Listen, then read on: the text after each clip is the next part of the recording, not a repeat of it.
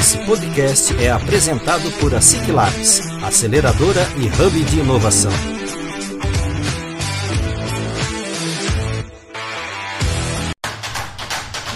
Está começando mais um ASIC Labs Cast, o podcast oficial da ASIC Labs.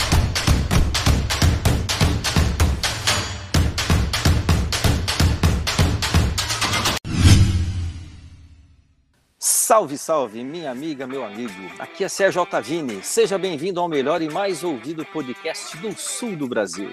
Começa agora o ASIC Labscast com apoio e patrocínio do Cicobi Cred Capital Cascavel. E atenção, independente de onde você está, prepare-se que hoje as cartas serão mostradas. Ajeite-se de forma confortável, erga o volume e não perca nenhum detalhe. Vou apresentar para você uma pessoa com história e experiência nas maiores lojas e marketplaces varejistas do país.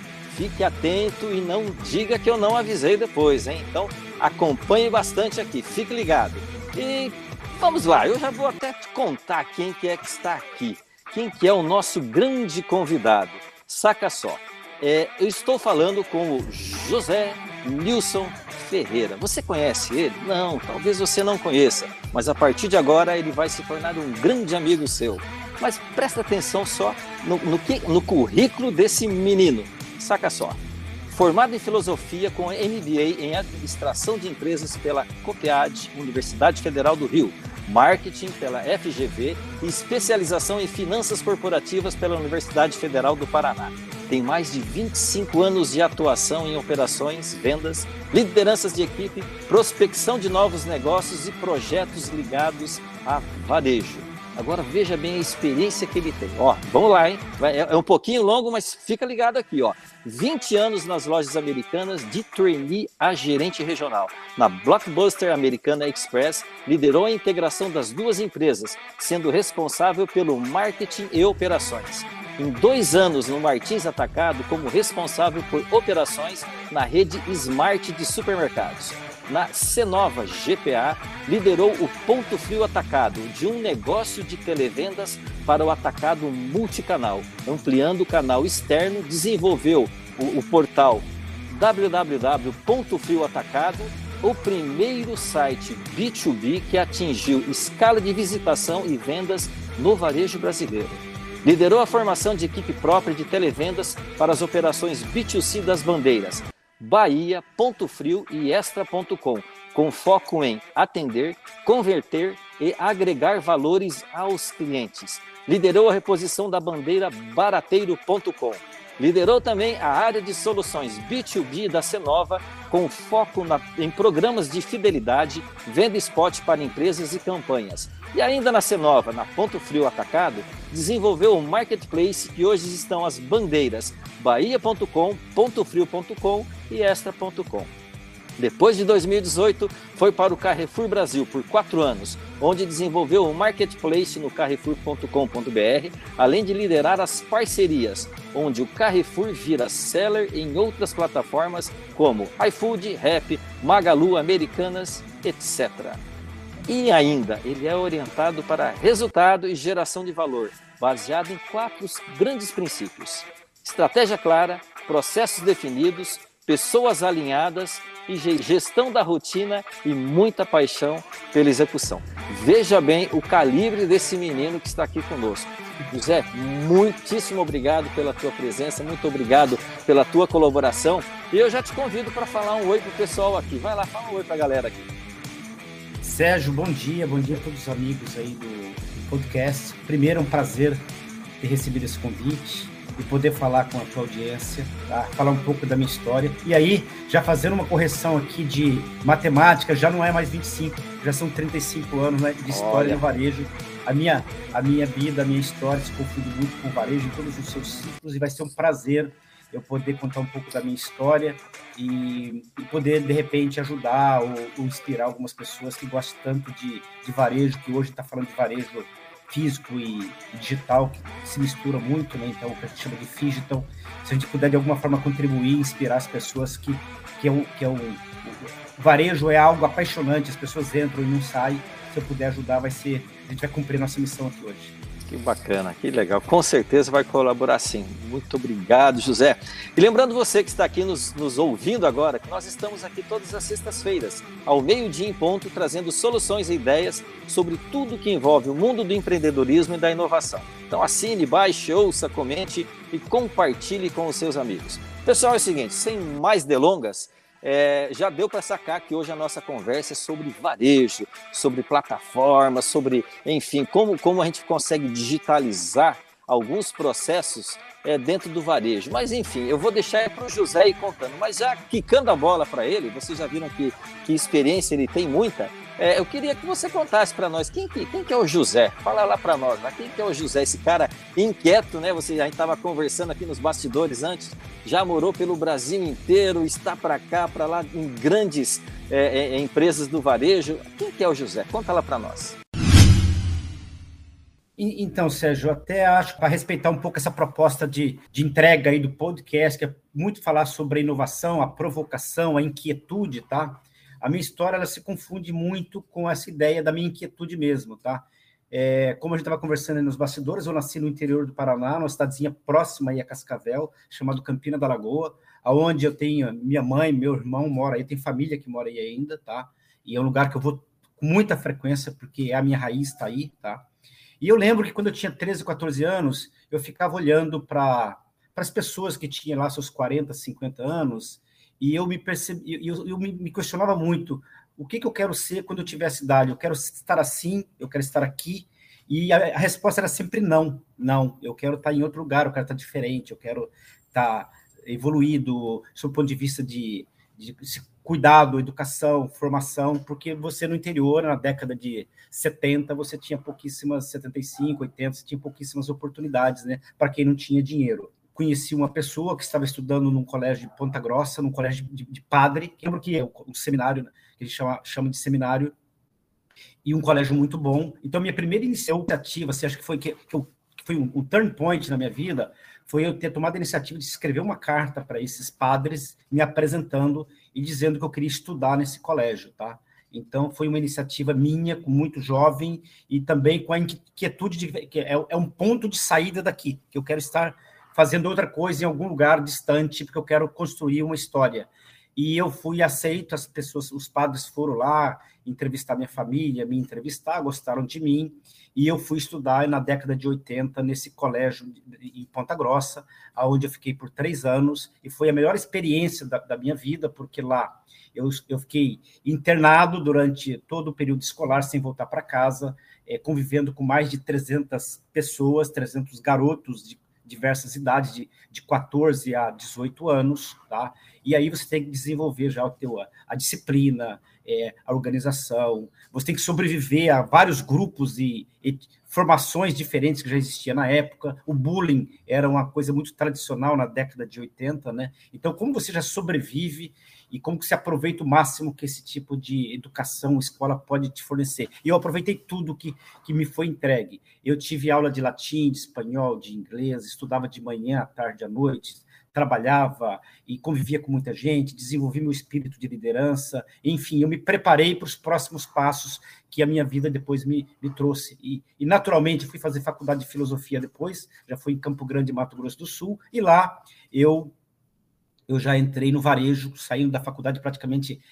A ideia da faculdade de filosofia era para trabalhar na área de educação e eu caí no varejo, na minha primeira experiência profissional. Depois eu conto com um pouquinho mais de calma, mas depois aí eu tive experiências incríveis trabalhando em, em lojas americanas, como você já falou, depois Grupo Martins, Grupo GPA e, e, e Carrefour, e agora a gente não, não mencionou, eu estou há três meses no Madeira Madeira, que é uma Madeira. startup, um unicórnio brasileiro, paranaense, que está indo muito bem, e eu estou tendo o privilégio de, de entregar muita coisa que eu aprendi, mas o privilégio de inovar dentro de uma empresa que é extremamente inovadora e que tem o, o, a tecnologia como, como core business. Mas eu sou esse cara que tem essa jornada, sou inquieto, tá? Todas as vezes que eu curti, eu estive junto, quando eu parei de curtir, eu tentei mudar, encontrar coisas diferentes, me provocando mudança, provocando pensar fora da caixa. a, a sair da zona do, de conforto, corri muito risco, mas eu fui muito premiado nessa minha, nessa, minha, nessa minha jornada. Sou pai de três filhos, tenho uma filha, como te falei, Gabriela, que é médica, e tem dois filhos que hoje moram e estudam nos Estados Unidos, com, com a, mora com a mãe e com, com o marido da, da, da, da nos Estados Unidos, o Matheus e o Arthur, de 13 e 11 anos, estão tendo uma oportunidade incrível, ímpar também, de, de morar e estudar nos Estados Unidos, que já é uma outra visão de mundo, né? É, já quebra a barreira da língua que faz tanto, tanta falta para os executivos e para os profissionais no Brasil. Essa barreira já se quebra com naturalidade, né? E a gente continua mantendo aí o, o sangue latino, a provocação, o calor humano, para que eles também não percam essa qualidade que tem o nosso povo brasileiro, né? Que legal, que legal. Olha que bacana, né? Só, só de você, dessa introdução da tua história, você veio contando para nós. Olha que bacana, né? É, é, é, é, insightzinhos que a gente vai tirando, né? É, oportunidades. As oportunidades, elas, elas devem ser aproveitadas. A gente tem que estar sempre atentos para aproveitar oportunidades. Agora, também, quando as oportunidades não aparecem, a gente pode criar elas, né? Olha que legal, essa provocação que você fez. Olha, mandou uma carta lá pro, pro seminário, tal. Eu quero estudar aí, eu quero isso, tal. Então, você é, é, criou uma oportunidade para você, né? Então, cara, é fantástico, parabéns. E está dando oportunidade hoje também é, para os filhos, enfim, né? É, é, é, espalhando essa ideia de aproveitar oportunidades e criar suas oportunidades. Mas e, interessantíssimo, né? Você saiu da, da, de um curso, de uma formação de filosofia, pensando é, em ir para a academia e acabou entrando no varejo. E eu já quero então provocar para você contar para nós como é que foi isso, já provocando é, especificamente, você ficou 22 anos na, na Americanas, né? E você entrou como trainee e, e, e pelo que eu, que, eu, que eu olhei aqui no teu currículo, você ficou, saiu de lá gerente regional. Como que foi essa entrada? Como foi essa jornada? Conta um pouquinho para nós, para a gente poder entender como é que foi isso daí. É, então, falar de lojas americanas para mim é um prazer incrível, porque realmente foi a minha grande base de formação de varejo, e eu vou contar um pouquinho o porquê. Mas quando eu terminei a faculdade de filosofia em Campo Grande, eu fui convidado para ser professor numa escola de particular, para dar aula de filosofia, de, de sociologia, de história, e por acaso eu fui para uma rede de livrarias onde tinha as distribuidoras de de livros, que, que porque as editoras distribuem para as livrarias e as, as livrarias vendem esses livros, distribuem esses livros nas escolas, tá? Então, a, a, o professor, para ele escolher um livro de filosofia na, na, na, escola dele, ele vai até as editoras e olha o livro, olha a proposta didática do livro, a história, e fala, eu quero trabalhar com esse livro, valida esse livro, e os alunos ou recebem esse livro de graça, ou se for uma escola particular, compra o livro.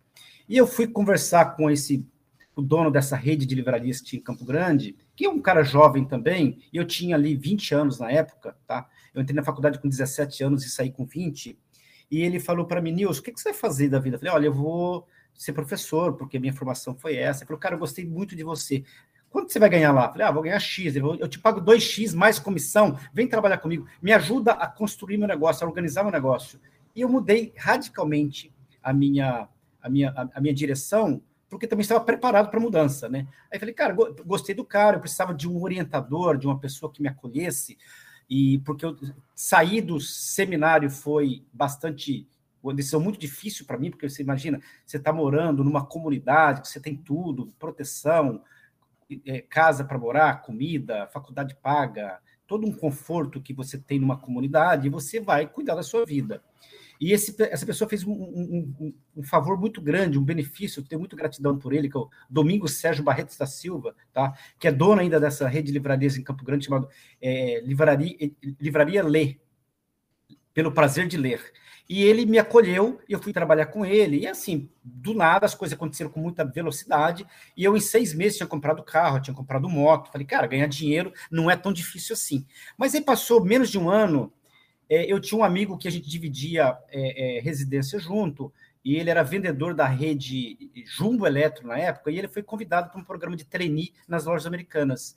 E ele foi e foi entrevistado, e eles pediram para ele indicar uma pessoa para ir dar referência dele é, é, para essa psicóloga que estava contratando, né, fazendo um processo seletivo. E ele me indicou, me, me, me, avisou, eu fui lá conversar com a psicóloga. E aí deu um match absurdo, porque um filósofo recém-formado, garoto, cheio de idealismo, falando com uma psicóloga jovem, cara, ela falou: não, eu quero você para essa posição.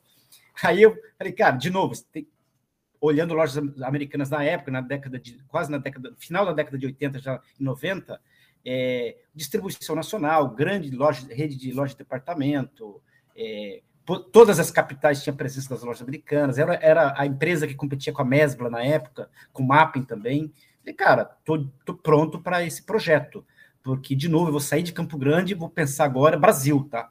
E aí eu fui lá, falei para o meu amigo, olha, pô, fui, fui chamado e falou, Nilson, legal, cara, vai lá, a oportunidade é sua. Acabei eu entrando nessa posição, e aí eu fiz uma carreira de 20 anos americanas, entrei como gerente trainee, depois eu fui para Bebedouro, Botuporanga, Araraquara, São José do Rio Preto, e em 97 as lojas americanas já tinham tomado uma decisão de vender as lojas que tinham supermercado dentro das lojas, porque a loja americana você tinha um, um, duas regionais que eram lojas de supermercados também, e o resto eram as lojas de departamento, como tem aí em Cascavel, Foz do Iguaçu, que tem, não tem um alimentar.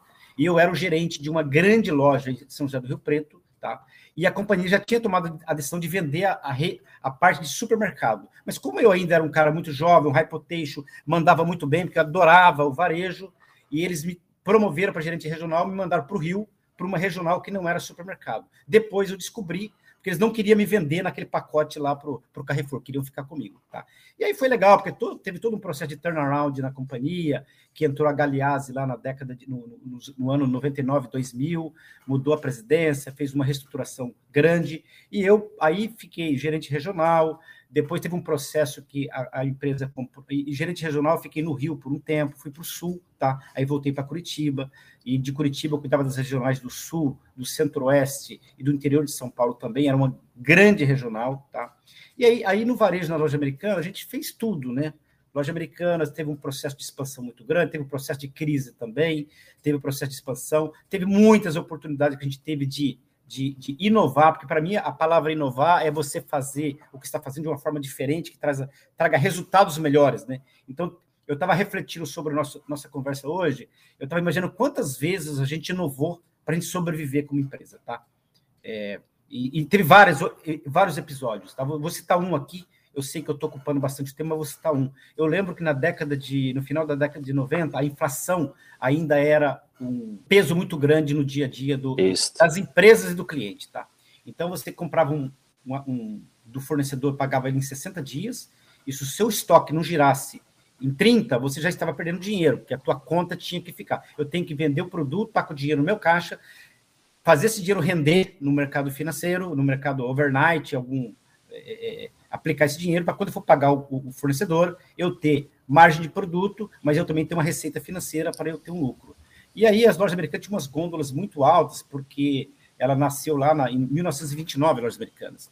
E a gente percebeu o seguinte: para você para você vestir uma loja com o sortimento que você tinha, você gastava X milhões de produto. Se você reduzisse as prateleiras 50 centímetros, você colocara, colocava o mesmo sortimento com menos profundidade e reduzia o estoque em 30%.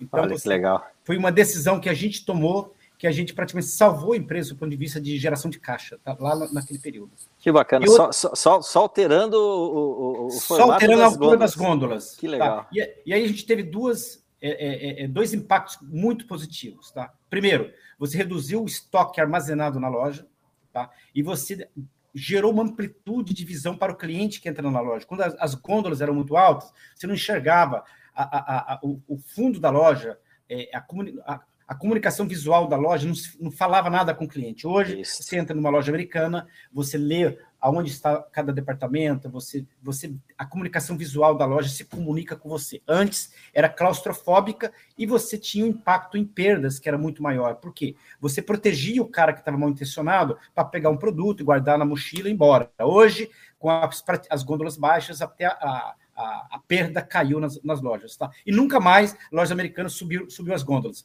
Ela continua com as gôndolas baixas até hoje. E a outra inovação que eu acho que, que ficou muito marcado na minha cabeça, que já em 2000, a IBM foi a primeira empresa brasileira que trocou os, as caixas eletrônicas por um computador, por um PC, uma impressora térmica.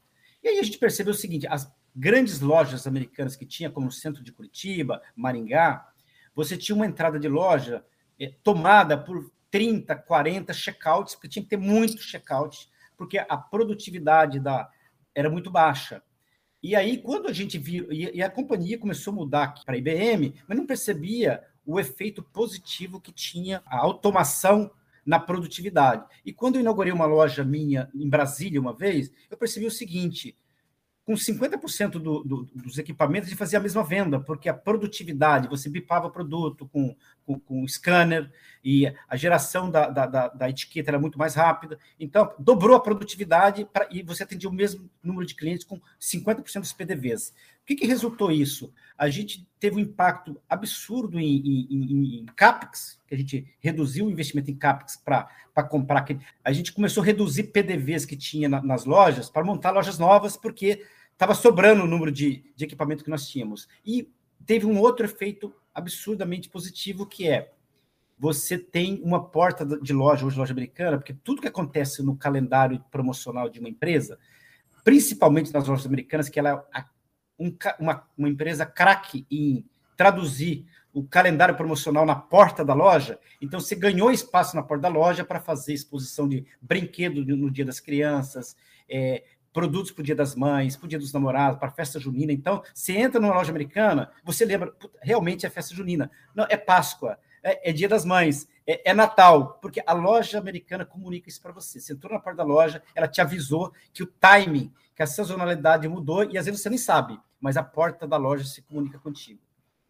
Legal, que fantástico. Você, você vê, nossa, quanta Quanta, quanta, coisa interessante está falando aqui, e, e, eu acho que isso daí contribui muito para, por exemplo, né, empresários é, que estão aqui nos ouvindo aqui agora, que são vários que nos ouvem, Olha que legal, né? Muitas vezes eles ficam, mas como que eu posso inovar? Como que eu posso mudar alguma coisa? Como que eu posso melhorar a minha venda? Veja bem que o simples, o simples fato de vocês terem é, reduzido a altura da gôndola, você cons conseguiu é, é, é atingir, alcançar é, um, um, melhor, um, melhor, um melhor processo no seu depósito, na, na, no seu estoque, você conseguiu vender mais, você conseguiu trazer uma, uma, é, uma um, não sentimento, sensação muito melhor para o seu, seu cliente, que ele, ele realmente ele tinha uma visão, tem uma, né? E é que hoje vários supermercados hoje que eu acompanho, por exemplo, aqui em Cascavel mesmo, que vários já utilizam isso, né? Que as gôndolas estão bem baixinhas agora. E realmente isso que você falou, como que a gente consegue enxergar melhor a comunicação da empresa,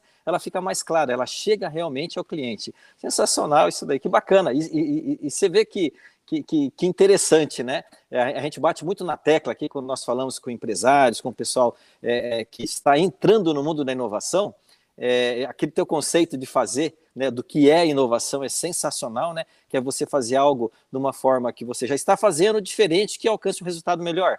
É, vocês simplesmente é, mexendo numa gôndola, vocês conseguiram isso. É. Então, é, não, não, é necessariamente atrelado a você ter que trazer processos digitalizados, tal. Você corta, pega uma serra, né? Corta a gôndola no meio que você já, já, já inovou e melhorou o teu processo. Olha que Exatamente. bacana. Que legal. Mas legal, e, e, e, sobre, e sobre deixa, deixa eu ir caminhando aqui que eu quero saber é, é, esses desafios, ó, só, só em, em, você contar para nós dessa tua, é, dessa tua pequena passagem né, de 22 anos aí pelas lojas americanas, né? É, você já trouxe várias ideias, vários insights para a galera aqui, sensacional. E sobre esse processo de integração que, é, é que você, que você coordenou, que você participou, da Blockbuster com Americanas Express. Como é que foi isso? Como é que aconteceu isso daí? É. Então, primeiro, contar um pouquinho da história, por que, que, a, que a loja americana na época comprou a Blockbuster. A Blockbuster já era uma empresa condenada a acabar como modelo de negócio desde 2004, quando a Netflix, de fato, montou um negócio disruptivo, foi lá, ofereceu isso para o CEO da Blockbuster, o cara riu na cara do, do fundador da Netflix, falou, não faz sentido, e, e cinco, seis anos depois, a Blockbuster estava entrando em, em derrocada no mundo inteiro, né? E no Brasil, a operação da Blockbuster, ele tinha um sócio que era o Unibanco, tá? E, e, a, e, a, e a loja americana na época, foi em 2007 isso, foi em janeiro de 2007 que foi comprado. Ela comprou a Blockbuster porque tinha naquele momento uma disputa por canal, por espaço para expandir as redes de varejo. Então todo mundo queria expandir os seus, seus negócios, abrir loja, e a compra da Blockbuster foi com, com, com o objetivo de ganhar metro quadrado para você expandir loja no conceito de express. A gente comprou, tá? Aí no, fui avisado no dia 20 de janeiro, ó, a gente comprou, você e fulano aqui vai, vão, vão, vão cuidar dessa integração, vão para São Paulo, vão integrar, e a gente quer trazer a operação para o Rio. Ou seja, em maio nós já tínhamos trazido toda a operação com sete, tinha 120 pessoas trabalhando na matriz da, da Blockbuster em São Paulo, na rua Afonso Braz. Em, em maio, a gente já estava com toda essa operação dentro do Rio de Janeiro. Eram sete pessoas, tá? Que a gente conseguiu validar, essas pessoas querem ficar, compra o projeto. E até o final de 2000 e, e, e 2007, a gente transformou todos os pontos de venda em express, tá? E a decisão foi tomada, teve que ter sido tomada muito rápida. E, de novo, tinha um problema que atrapalhava a gente misturar varejo com serviço, que era a questão da tributação. O PDV hoje, da, da, de uma loja física, ele, ele vende produto. Então, o imposto é sobre o produto. Quando você vende serviço, você tem que ter um outro sistema, é uma outra integração. Aí, quando você mistura o aluguel de um filme, que a gente ficou com aluguel de filme por bastante tempo, aluguel de um filme com a venda de um chocolate, como que eu faço essa, essa combinação para cobrar, pagar o imposto? A gente teve que correndo comprar uma, um RP de uma, de uma redezinha pequenininha de, de, de locação de filme Joinville, para ficar, compramos a empresa para ficar só com, com o sistema, para usar o sistema para fazer essa, essa combinação. E aí, em 2007, a gente ficou o ano inteiro transformando, transform, eram 117 lojas, a gente fechou uma sede, transformamos todas durante um ano, mas o objetivo desde o início aí estava claro que era ganhar espaço para ponto de venda. E se você me perguntar hoje, o dinheiro que foi investido teve o melhor retorno? Na minha opinião, não, porque a gente comprou muito ponto que não servia, servia para aluguel de filme, mas não servia para varejo, porque para varejo tem que ter um ponto onde tem muito fluxo de pedestre, a pessoa está passando em frente, e se você não tem, você tem que ter um lugar onde você tem que ter vários espaço para o cara estacionar o carro, tá? Então tinha vários pontos, você tinha essa combinação, ou era tinha fluxo de pedestre e alguns pontos com com bom espaço para estacionamento, mas tinha lojas que você não tinha nenhuma coisa nem outra. Tinha baixo fluxo de pedestre e não tinha lugar para estacionar o carro. Então, não dá para fazer varejo num lugar desse, tá? Então, nesse, alguns a gente fechou de imediato e outros o tempo foi mostrando que não dava para insistir, tá? Mas eu acho que a loja americana naquela época pagou muito dinheiro para aproveitar poucas lojas boas, tá? No, no, no conceito, mas de fato quando, quando o mercado está querendo alguma coisa, vai todo mundo numa direção, a, o, o preço fica mais alto para quem quer competir, né? Exatamente. Olha, olha, olha que interessante, né? É, nem tudo são acertos, né? É, experiências, né? Você tem que arriscar e isso faz parte do, do, do, mundo, do mundo do corporativo, no mundo do empreendedorismo, no mundo do varejo. Você tem que buscar. Às vezes você acerta, às vezes você pode não acertar é. tanto, né? Acertaram, mas não mas que legal, que bacana e, e que interessante, né? Eu nunca tinha, te, eh, teria pensado nisso. É, por que, que a americana comprou, adquiriu a Blockbuster? Por causa de, de ampliar o seu acesso a, a pontos de, de, de, venda. Que legal. E, que legal. Eu, mas, legal. mas, só para fechar, assim, lá, ah. em dois, em, lá em 98, quando a empresa decidiu vender as lojas de supermercado e foi vendido para uma empresa que depois o Carrefour comprou, eu acho que foi a decisão correta. Por quê? Competir no ramo de supermercado, você tem que ser muito especialista. Então, você tem os caras regionais e locais que são muito bons e dois caras nacionais, que é o Pão de Açúcar e o Carrefour só. Tá? Agora, a decisão de comprar Blockbuster, a gente mirou numa, num, num objetivo e eu acho que não é acho que ficou caro os pontos de venda para o retorno que a gente teve, só isso. Mas é, ah. é, uma opinião muito ainda particular de quem já não está mais lá dentro. Tá? Ah, tranquilo, tranquilo. Mas é importante a gente, a gente tendo essa, essas avaliações. Errar faz parte. Né? É, não, faz, faz. faz, faz Para você poder acertar, você tem que arriscar. E corre, corre o risco de, de, de, ter um erro, né? Eu queria saber de você um pouquinho, é, antes da gente conversar um pouquinho sobre Madeira Madeira, é, da tua atuação no Ponto Frio, que você fez aquela transformação do televendas para um atacado multicanal é, desenvolveu a Ponto Frio atacado, enfim, é, é, como que foi? Como que foi? Porque foi, a, a, é, foi a, o primeiro B2B a atingir escala de visitação e venda no varejo nacional. É, isso daí é uma coisa, uma, uma, coisa extremamente importante, uma coisa extremamente relevante. É, como que foi isso? Como que aconteceu isso? Como que, que, que, que você pode contar para nós aqui que você acha que é interessante e importante para a gente contar aqui para quem está aqui nos ouvindo? Então, quando eu tava, fui convidado para fazer, fazer parte do time da Cenova, a Cenova, lá no passado, para as pessoas que aí não, não, não guardaram a memória, era uma, era o, o nome é, é, fantasia da é, é, razão social da empresa que tinha o pontofrio.com como e-commerce. Então, o Quiroga e o Chalita, o Drummond, que eram ex é, é, da Americanas.com, saíram, foram no Ponto Frio, falaram, nós vamos investir, investe X milhões aqui, a gente vai desenvolver o pontofrio.com. E eles fizeram um negócio com absoluto sucesso. Tá? Essa operação foi, foi para São Paulo e foi comprado pelo GPA. O GPA comprou o pontofrio.com. Tá?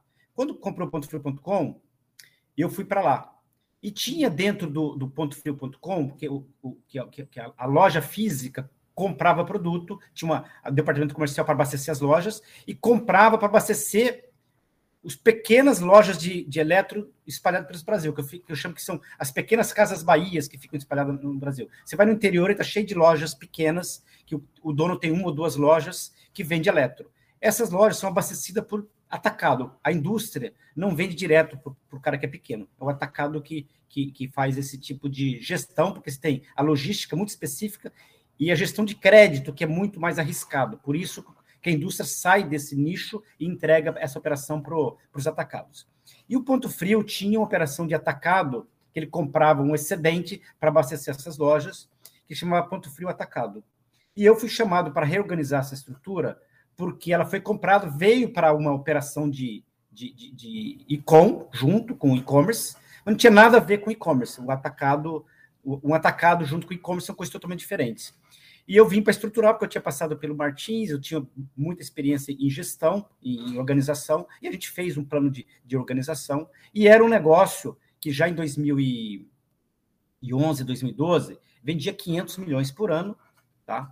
E a venda era 100% por telefone. O cliente, o, o, o, o, cliente, o lojista ligava e tinha um time de vendas para atender e fazer todo o processo. E eu percebi o seguinte, cara, eu vim do Martins, aonde é um negócio inver, invertido. Você tem uma força de venda presencial que é muito grande. Então, vamos, vamos fazer um atacado multicanal. Vamos agora abrir uma, uma, uma força de venda presencial. Aí nós criamos a operação contratar gente, para contratar é, é, vendedores, para estar no interior do Brasil, para olhar o mercado, enxergar o mercado, cara que abriu uma loja nova, quem está bem, quem está com saúde financeira, você coloca o cara dentro da base do atacado e esse, esse representante atende, mas se esse representante amanhã sair da empresa, a base dele fica para o televendas dentro. Fizemos isso, fala, mas agora está faltando mais alguma coisa. Eu preciso de mostrar para essa base de cliente que eu tenho que eu sou, tenho muito mais categoria, que eu tenho muito mais presença. Um vendedor lá com um laptopzinho não consegue mostrar todo o potencial que o atacado tem, todas as categorias que a gente vende. Vamos abrir um site, ponto frio atacado. E aí eu não tive apoio interno. E aí eu falei para o Quiroga, na época era o CEO, cara, eu vou pegar o. A gente já dá lucro, tá estamos dando lucro, eu vou pegar o, o lucro do, da empresa e eu vou desenvolver o, o, site, independente se a nossa área de tecnologia desenvolve ou não. E aí eu fiz, reservei um budget para fazer isso, contratei um terceiro para fazer. Quando ele percebeu que eu ia fazer sozinho, ele falou: Nilson, para, eu, nós vamos fazer para você. aí fizemos um projeto, tinha um projetinho com poucas pessoas e desenvolvemos o site. E aí, o Sérgio, o que eu acho que é incrível, hoje, se qualquer pessoa abre um e-commerce ou abre um, um negócio B2B, primeira coisa que ele faz, ele gasta um caminhão de dinheiro para comprar tráfego. E aí, todo o lucro que ele tem hoje vai na aquisição de tráfego. O Google é o grande sócio hoje de toda empresa de e-commerce, de, de, de, B2C ou B2B, tá? É ele que fica com lucro, né? O e-commerce fica com, com o oceano vermelho. Mas, enfim, eu falei, cara, vamos aplicar conceito de varejo nesse negócio. Então, vamos pegar toda a base que a gente tem de de, de, de, de, lojistas aqui e vamos falar com esse cara todo dia, por SMS, porque não tinha ainda o WhatsApp, por SMS, por e-mail, construindo a oferta do dia. Todo dia, 9 horas da manhã, o cara recebia no telefone dele o SMS, oferta do dia. Então, eu, eu inverti o status emocional, porque quando você vai atrás do cara para vender, ele pode te atender bem, te atender mal. Quando o cara te liga para comprar, o status emocional dele é outro. Então, Isso. todo dia, 9 horas, mandava uma super oferta para o telefone do cara, e o cara ligava para a gente para comprar. Então, e aí ele continuava comprando no site, tá? Que e legal. aí o site deu muito certo em 2013, a gente atingiu quase 100 milhões de venda. E se você me perguntar quanto você investiu em mídia, quase nada. Então aí virou um, grande case dentro do, do, da Cenova, esse fato da gente ter feito um negócio que equilibrou economicamente de partida e ampliou muitas as possibilidades do cara entender o que era o ponto frio atacado. E aí que, que para mim, essa iniciativa corajosa, mas com muita precisão, aí o Quiroga falou, Nilson, agora a gente vai lançar o Marketplace aqui e eu quero que você toca o Marketplace para a gente, porque era um negócio absolutamente diferente no Brasil, ninguém tinha lançado o modelo de Marketplace que a Amazon tem nos Estados Unidos aqui no Brasil, e aí, assim que, que a, a tecnologia entregou o negócio, eu entrei, e aí, aí, aí, mudou toda a minha história de varejo, porque eu entrei numa seara, que é o marketplace, que eu adoro falar, tá? Nós podemos falar, fazer depois um, um, um, novo podcast só falando de marketplace, desde Vamos. a origem no Brasil, que é incrível, tá? Mas aí eu entrei em 2014, 2014 no marketplace, é, na Cenova, que estava na bandeira extra, depois a gente tombou para Ponto Frio e, e, Bahia.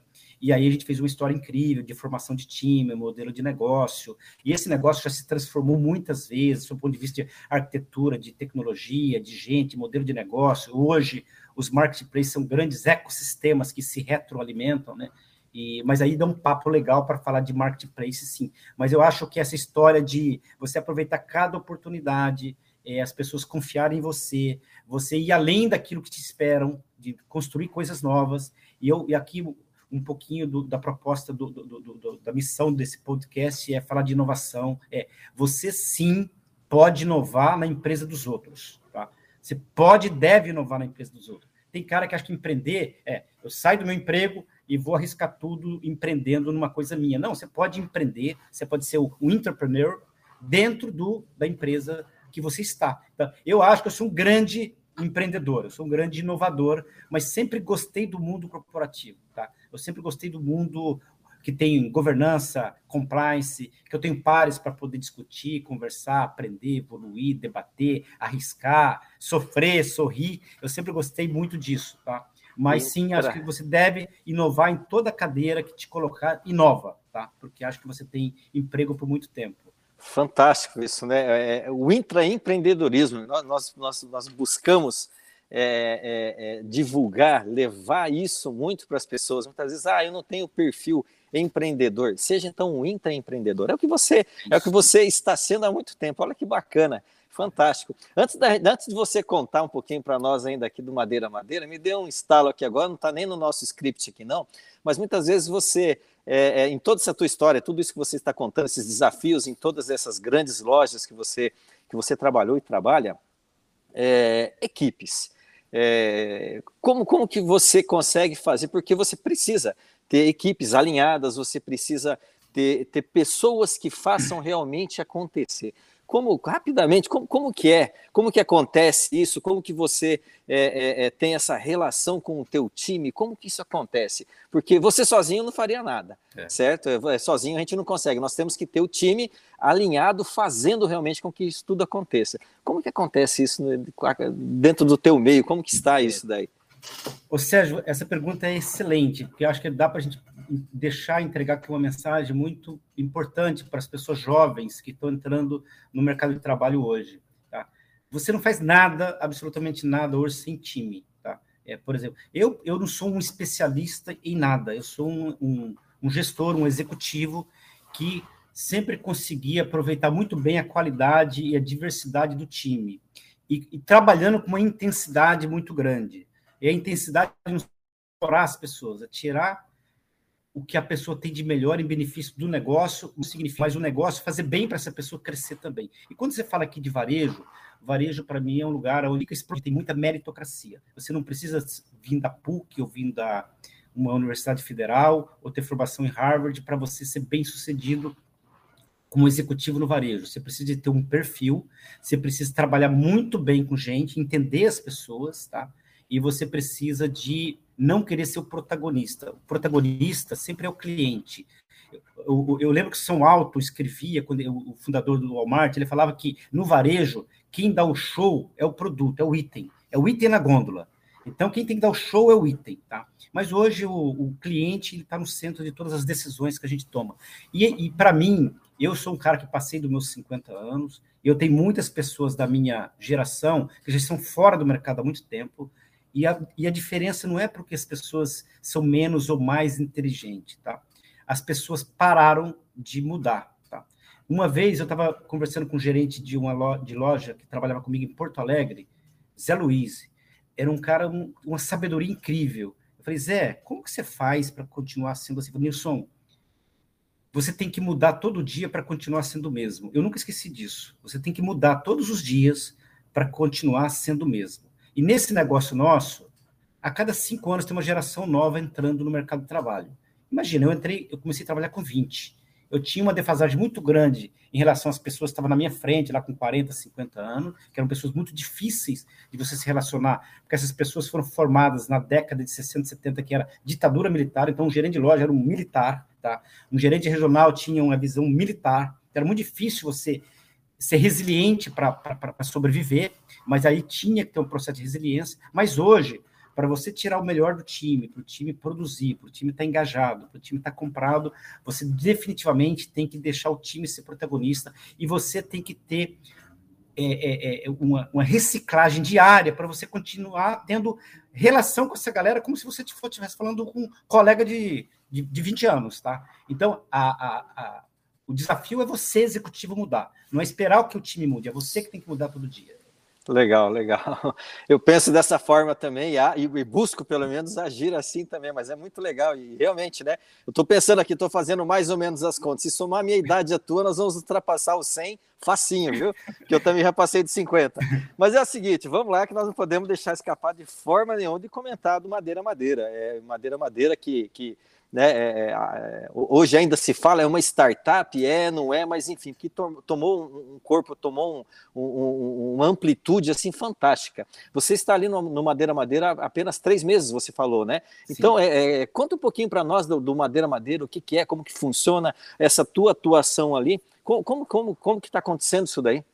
Tá, então vamos lá. Madeira Madeira, para mim, é, é o, a combinação do, do, do varejo tradicional com uma visão moderna de tocar o um negócio. Uma startup que, que nasceu com mindset de pessoas que, que fez uma leitura muito incrível do mercado, tá? Não sei se você sabe, em 2008, com aquela crise de, de do mundial lá que começou nos Estados Unidos, é, a família que, que, que madeira madeira, os escandianos, eles exportavam madeira para os Estados Unidos e, e na crise eles perderam dinheiro, sofreram calote e de um dia para o outro tiveram a necessidade de se reinventar. E aí tinha madeira para vender, piso de madeira, criaram um, um, um site para vou vender isso aqui no Icon, tá? Aí é, é, é, tinham pouca grana, venderam imóvel para investir no negócio, mas o que, que para mim foi a, a, a, grande sacada, tá? O modelo de negócio, o cara fala, como que eu vou fazer um negócio que não dá certo para ninguém e pode dar certo aqui? Então, os caras, o conceito é é, o e-commerce é ir para o mundo digital, tá? Porque eles entendiam que esse negócio ia ganhar muito espaço no mercado, mas os caras criaram uma coisa muito diferente que é o que mata uma empresa que vende principalmente madeira, móveis, é você comprar um produto, a indústria faturar, entregar no teu armazém, você receber esse produto, armazenar, depois você vende, aí você pega esse produto, coloca no caminhão e entrega para o cliente. Essa, essa etapa do armazen, de armazenar um produto, ela é cara, do ponto de vista de alugar o espaço, ter gente, ter tecnologia para você armazenar. Você perde tempo entre você comprar, armazenar e depois vender e entregar. Então, os caras criaram o conceito do dropshipping. O dropshipping é, o cliente comprou aqui na ponta, agora no site, eu já emito uma ordem de compra para a indústria que fatura para mim e eu faturo para o cliente, da indústria entrega direto para o cliente e tiro essa perna do, do, do do meio do caminho aqui, que é do armazenamento, e você reduz o custo bastante e você ganha prazo de entrega. Então, você, você sabe que no e-commerce, quanto mais rápido você entrega, melhor é a conversão. Então, para mim, foi um modelo disruptivo e essa tecnologia tem aí a componente de tecnologia com, com uma combinação é, é, tributária e fiscal, tem que encontrar esse modelo, é muito difícil de ser copiado, e a empresa, com a, com a obsessão, aí, aí começou, abriu é, é, é, é, espaço para entrar alguns fundos e escolheram, tiveram a felicidade de escolherem fundos muito interessantes que tinha experiência e no Vale do Silício, ou, ou, ou, ou experiência levando as pessoas para entender como funcionava na Índia, na China. Então, todo o melhor conhecimento que está acontecendo nos Estados Unidos, na China, na Índia, os fundos, junto com esses fundadores, desenvolve e faz, acelera esse conhecimento internamente. Então, hoje é uma empresa que tem é, é, 10 anos, tá? é um unicórnio que a gente chama, que é aquele, aquela startup que atingiu o status do bilhão de dólares, mas uma empresa grande, com grande faturamento, é muito organizada, com foco muito claro naquilo que quer, tá? E muito bem, do ponto de vista de princípios, de cultura, muito bem dirigida. Então, você sempre acha que startup é um negócio meio confuso, meio bagunçado, mas essa fase já passou há bastante tempo. Então, eu vejo uma empresa que está crescendo muito acima da média do mercado, porque tem esse diferencial, tem gente muito especialista lá dentro, tomando conta, conta de categoria, de tecnologia, de gente, tá? de produto, que, que, que é o desenvolvimento do produto, e eu já conhecia esses, esses fundadores há algum tempo, por causa da minha relação com os marketplaces. Sempre tive um desejo de um dia estar aqui, tá? E essa coisa aconteceu, deu certo, e eu acho que é um momento incrível, ímpar na minha vida profissional, porque, de novo, estou trabalhando em uma empresa de varejo, moderna do ponto de vista de gestão, tá? É, com uma cultura muito bem definida, focada em inovação, e que só está dando os primeiros passos, só, com possibilidades incríveis de crescimento no, no, no, mercado brasileiro e, de repente, um dia fora do Brasil também. E eu quero estar tá, tá com eles nessa, nessa, nessa jornada aí nos próximos anos, ajudando com a experiência que eu tenho, com a minha inquietude também, tá? E aí, ali eu estou cuidando de marketplace, é, de canais de venda, né? Então, estou ajudando aí a gente acelerar isso e está sendo muito interessante. Eu acho que quem não conhece Madeira Madeira ainda como cliente, vale a pena conhecer, tá? É, tem um app que hoje tem uma, o nosso app já é um, um, um canal de venda que tem uma participação muito grande. Temos, estamos abrindo lojas que a gente chama de guide, é, é, as guides, que são pontos de contato com o cliente para completar essa jornada. De repente, o cliente te encontra no Google, ele vai para o site, depois ele quer ir numa loja, vê o produto lá, compra lá e recebe em casa, ou compra em casa, depois quer resolver um problema na loja. Então, essas guides já são mais de 100 lojas no Brasil, é para você ligar o, essa jornada do cliente entre é, é, é, entender a empresa, conhecer a empresa e, e até no processo não só de compra, do, no pós-venda também. Tá? Que legal, que bacana. É, eu não sabia de toda essa, essa, essa, essa, essa rede que envolvia o Madeira Madeira, não. Eu já conhecia, mas não sabia de toda essa rede. Que legal essa a, a, a ideia, né? De criar essas lojas físicas para realmente servir do ponto de contato, né? É bacana isso daí, porque tem muita gente ainda que, mesmo você poder acesso no, no, no teu smartphone ou, ou, no computador ou no site, eles ainda querem ter aquele contato físico, né? E você vai aproximando o cliente com isso daí, né? Que fantástico. E você tem, e você tem também uma barreira. As lojas físicas tradicionais, quando unificaram com o digital, tiveram muita dificuldade de precificar, qual o preço que eu vou fazer no site ou na loja, é, como que vai ser a jornada do cliente. No nosso caso, a loja, a loja física, ela nasceu é, como uma, um, uma etapa da jornada, ela tem o mesmo preço, tá? Você vai comprar um produto numa loja física, você vai navegar pelo site, você vai fechar o pedido no nosso front, como se você estivesse comprando no site. Então, a jornada é exatamente a mesma, mas lá tem um especialista, tem uma pessoa que cuida do produto, que entende de produto. Madeira Madeira tem marca própria hoje que chama Cabe Casa, que tem um, um cara muito bom que veio do IKEA, é, que desenvolve o produto sob o ponto de vista de qualidade, de funcionalidade, de montagem. É uma, é, é, é uma marca meio premium nossa, assim, que está no topo da cadeia. Tá? a empresa comprou Iguana Fix, que é uma, uma empresa que tem a solução de integrar montadores e instaladores para você comprar um guarda-roupa aqui, ter um instalador, um, um, montador na sua casa. Legal. Ela desenvolveu uma empresa de logística para entregar o produto, fazer o last mile de, de, de, entrega, de reversa de produto. Ou seja, Madeira Madeira hoje é um ecossistema tá, que ainda vai crescer mais, que se organiza para ocupar e dominar esse espaço de tudo que é para casa e decoração. Se o cara quiser fazer no online, ele vai sempre vai ter a preferência de lembrar que Madeira Madeira é a solução para isso. Que legal. Eu não tenho dúvida que ela vai crescer. Olha, olha, olha, olha o time. Olha o time que faz parte aí, né? Agora tem ainda time, mais com o, o José Nilson. É, não. E você tá ali, meu amigo. É isso daí. É, é o seguinte, é, infelizmente o nosso tempo ele vai passando e a gente não, não, não, não é, é, ficaria aqui, eu acho que uma manhã inteira conversando com você, mas eu prometi para você que a gente, no máximo em uma hora, a gente fazia a nossa gravação. Seguinte, é, quero agradecer mais uma vez muito a tua presença, a tua disponibilidade. Eu sei que a tua agenda é uma loucura, tá? É, agradecer a Amanda, né? que fez a ponte, é, nós temos a Amanda que está aqui, que também aqui é, faz parte do, do, nosso ecossistema aqui da Ciclabs, que conhece pessoalmente o José Nilson, ela que fez toda essa ponte, agradecer por ter, ter trazido né, você aqui. E, e deixo você à vontade agora para fazer algum fechamento, para você é, quiser deixar algum insight para quem está aqui nos ouvindo, essa galera é, do varejo, esses empresários, enfim. E, e, e, já fica combinado, assim que possível, nós vamos gravar um, um podcast, sim, dependendo da tua agenda. Nós já, a, a nossa aqui nós damos um jeito de acertar, mas é para nós falarmos sobre, sobre marketplace, para falar especificamente sobre isso, que você falou que, que né, é, é uma coisa que dá para a gente, realmente tem tema para a gente conversar. Mas enfim, muito obrigado, fica à vontade para falar um até logo para a galera ali e vai lá. Pô, obrigado, Sérgio, pelo convite, Amanda aí que fez a ponte para gente. E o que, que eu quero dizer, eu, eu, ser, com certeza será um prazer a gente ter um, fazer aí um, uma nova rodada para falar de marketplace, porque assim, até lembrando aí quem é, quem é empresário, quem é varejista, é, o, o marketplace sempre tem os dois lados, né? Hoje, hoje os grandes, as grandes big techs, que são os grandes ecossistemas, como Americanas, uma Magalu, Madeira Madeira, que está evoluindo para chegar lá, é, Mercado Livre, Via, são os caras que têm a grande audiência de quem está buscando aquisição de produto ou algum tipo de solução.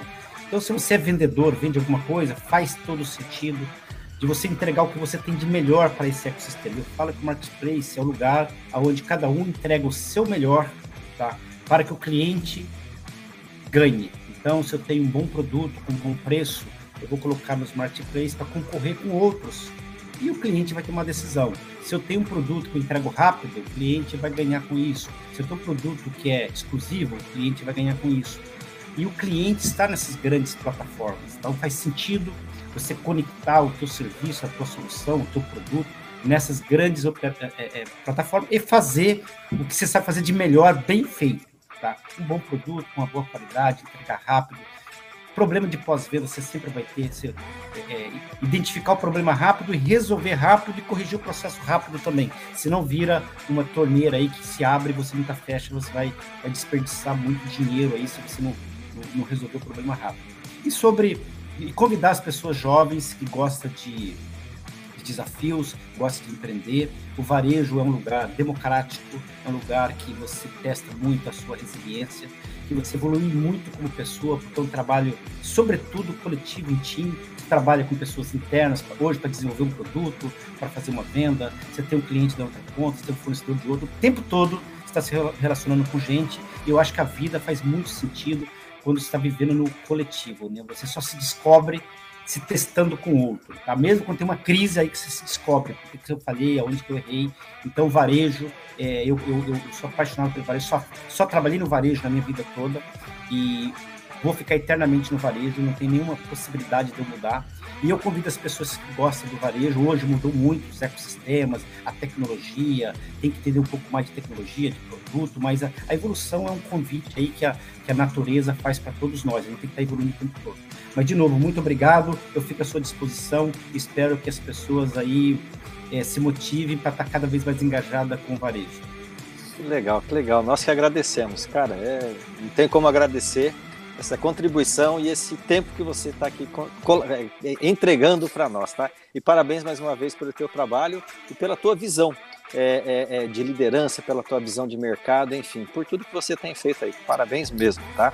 E conte sempre conosco, né? E já, já falei antes, né? Passando por aqui, venha tomar um café com a gente, com certeza. Legal? Obrigado, obrigado. Então vamos lá. Pessoal, então lembrando você que nós estamos aqui todas as sextas-feiras, ao meio-dia em ponto. Sempre com um papo descontraído, com muito conteúdo, ajudando você a dar um gás, aquele impulso no seu negócio.